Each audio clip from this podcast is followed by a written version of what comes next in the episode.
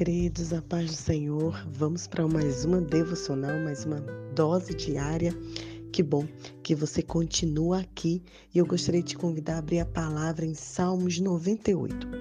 O Salmo 98, ele reflete sobre os grandes feitos do Senhor no passado, presente e futuro e convida toda a criação a louvar o seu nome.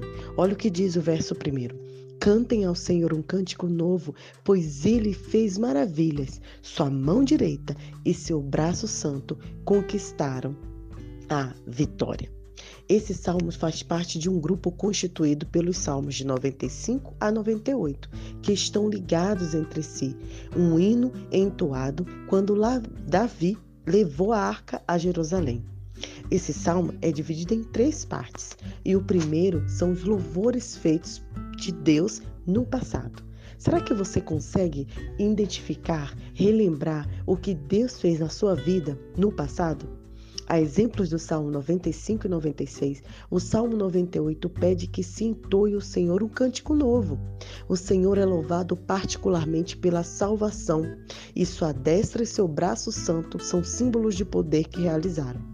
É provável que o salmista, quando escreveu, lembrou do êxodo que abrangeu a libertação do de Israel no Egito, da travessia do Mar Vermelho, das vitórias nas batalhas pelas conquistas de Canaã. Deus realizou todas essas maravilhas em favor de Israel, por causa do seu amor e para ser fiel à sua promessa. E como resultado, todos os confins da terra viram da Deus e pôde adorá-lo, que viram ele salvar o seu próprio povo. Será que as pessoas têm visto as maravilhas que Deus tem feito em sua vida? Hoje mesmo eu compartilhei em minhas redes sociais como eu gosto de escrever as bondades e as grandezas do Senhor em minha vida. Porque quando estiver passando dificuldade, quando estiver passando por momentos difíceis, eu posso ler e trazer à memória as coisas e os grandes feitos que o Senhor já me salvou, já me libertou, já me trouxe alegria e milagres. A segunda parte do salmo, então, também diz sobre isso, sobre louvar a Deus, mas agora no presente. Louvar a Deus porque Ele é, daquilo que Ele fez, está fazendo e fará no futuro. Então, o salmo convida celebrai com júbilo. Né? Temos até várias músicas com, sobre isso. Na África, por exemplo, devemos sentir-nos à vontade para usar nossos instrumentos nativos de louvores a Deus.